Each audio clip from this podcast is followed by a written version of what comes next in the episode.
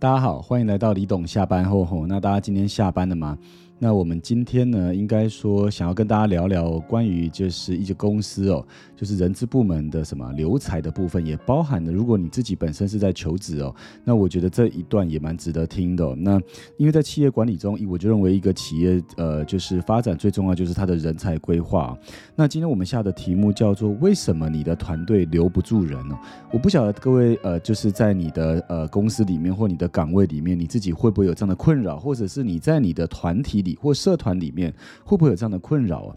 甚至是你自己本身是求职者，或是社团的，就是基础成员，你自己会不会感觉到，呃，你所在的环境里面，哎，会不会有类似的状况呢？那我觉得每一个公司、每一个集团呢，基本上人才都会有些许的流动，可是我们要尽可能的降低这样的流动率哦。那降低这个流动率，我觉得要回到怎么？回到集团管理的本质，以这个集团企业经营理念的层面哦，而不是只是一味着怪，呃，为什么这个人离开？为什么？这个人怎么又很快的又怎么样？又又到其他地方去哦？那我觉得这才是一个我们真正需要思考的地方哦。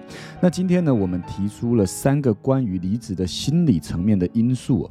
那这个心理层面的因素，如果我们能意识到，基本上整个呃集团跟整个企业的流动率就会下降哦。第一个基本因素就是最常听到的第一个基本呃会离开呃就是现在的工作岗位的第一的重要的元素是工作内容与自己的期望不符。工作内容与自己的期望不符，什么意思呢？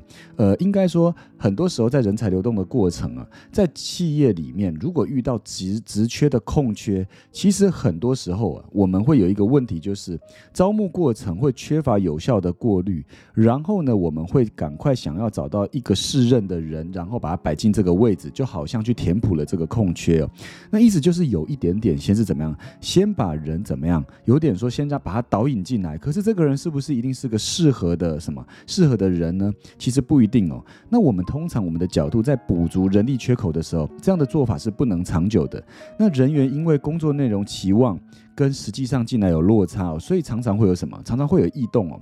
那我记得呢，我在呃，就是呃，以前呢，在大型公司呢，在还没创业以前呢，看到了这个状况其实是非常频繁的。为什么？因为我举个例，这样的状况，尤其是在业务单位，一个公司的业务单位，它的人才流动通常很频繁。那通常业务单位里，因为业务啊就是生意哦，一般要找到会做生意或者是有生意头脑的人哦，非常不简单。那一大部分的人其实并不是是，并不是。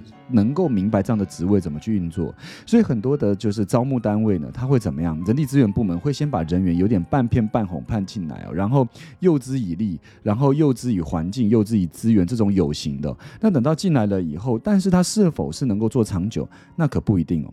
所以工作内容跟自己的期望不符这件事呢？呃，我们先后呃，应该说后来呢，我们理出这个思绪后，我们呢决定呢，就是在整个集团里面呢，我们自己在用人为才的时候呢，我们会花一些些时间呢。我建议大各位主管们以及各位的就是领导们哦，就是你每一次呢，应该都要花一点时间去理解你面前的这一个人，甚至是有时候是用什么用一个比较轻松的方式跟他做一个会谈哦。那我自己如果运用用一个高阶的呃，就是高阶的管理人才，我大概会见他到八到十次面哦，去理解这。个人有时候是吃饭，有时候可能是邀请他，就是参与我们的活动，有时候可能是怎么样，有时候可能是跟他正式的碰面了。那我觉得在不同的角度里面，你们会知道这个人才呢，他的心理素质如何，他的抗压性如何，以及他面对所有你给他的这些想法里面，他的反馈，他的价值观是什么。所以第一点，工作内容与自己的期望不符这一点，所有的企业一定要谨慎哦。就是如果我们只是把人才骗进来哦，他很快也会怎么样，一定会离开你哦。那为什么团？队会留不住人。我们理出第二个呢，就是关键因素是什么？呃，他的个性呢，跟价值观呢，跟就基本上是不相吻合的。什么意思呢？他成员进来，他的本身的个性跟集团的企业的价值观呢是有冲突的。那这是这个冲突里面，其实体现在很多面向啊。举一个例来说，就是我们大部分呢公司都希望找到有集战力的人。那刚才说了，招募进来的新血是否能够跟企业有共同成长的潜质？那不一定。很多时候在填补空缺。那在填补空缺延伸的问题，就是他的价值观跟你合不合啊？举一个例来说，如果你要跟一个人结婚，那你会不会就是会好好了解他的家庭背景、他的价值观呢？如果三观不合，能结婚吗？当然不能啊！包含在企业的用人里面，如果三观不合，也不能结婚啊。举一个例，就是说，呃，我曾经呢，就是有在一个就是早期里面，我在应征一个主管。这个主管能力非常好。然后你跟他在一起，你会觉得他是一个很聪明、有效率，然后能够看看脸色，然后每一个应对进退都非常好。你觉得他是一个 perfect，就是你会你会很喜欢跟他工作的。但是呢，怎么讲？他这个呃这个人呢，我相处久了，我发现一件事情哦，他有一个状态是，他有时候会比较短视、尽力一点，然后有时候为了这些短期的利益，他会走一些比较捷径的偏方哦。那我举一个例哦，有时候呢，他在说服客户的时候，因为他进来跟我工作一段时间，我发现。他有时候为了为了让客户怎么样去 buy in 这个产品，他会买账。买账这个产品的时候呢，他有时候会引。隐匿啊，就是一些可能产品的缺点没有说，那最后客户的抱怨就很多，对吗？就是案子很快收进来，可是后面的客户服务啊很困难做，所以接手的人都倍感辛苦。那我讲这件事情哦，当你遇到急功近利的人，跟你跟你本身的价值观不合，举一个例，我们宁可怎么样？我们可以慢一些，我们宁可可以多了解一些，可是最终呢，我们会希望怎么样？客户的服务能够长久，跟我们的关系能够长远，甚至是一开始会多花一点时间。那你们可想而知哦。短短期内可能会降低效率，对不对？那通常人们受不了短期降低效率，因为大部分人都想赶快看到成果啊，尤其业务单位。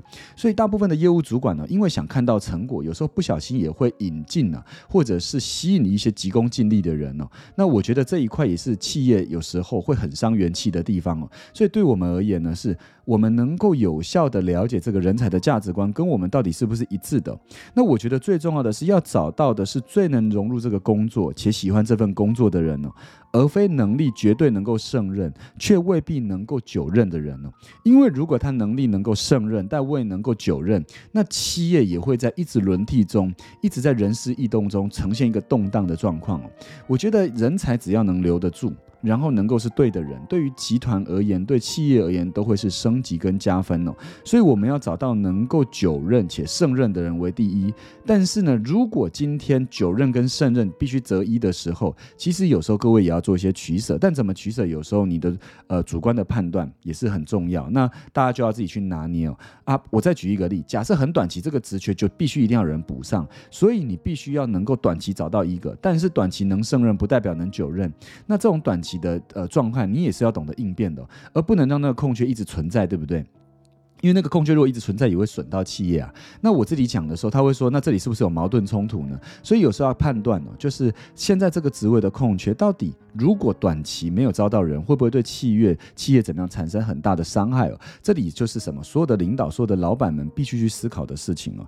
来，那再来呢？是讲完前两个呢？我觉得一个集团呢，它的怎么样？它的人事任命呢？为什么有时候有些人会留不住人呢？我觉得还有第三个因素，心理因素是员工们不太认同主管的领导风格哦。那我觉得呢，因为呃，就是我跟几个创业的朋友啊，他呃，应该说近近一年呢，有一个创业的朋友啊，他的公司啊，在两年内。内从基层员工啊，他的所有的基层员工全部换血一轮哦，那我就很好奇问他了，怎么会换血一轮呢？在才一年两年的时间哦，整个大换血一轮哦。那其实我后来仔细了解一下，呃，领导风格里面呢，他的领导风格是基本上他平常比较不会要去跟所有的员工沟通。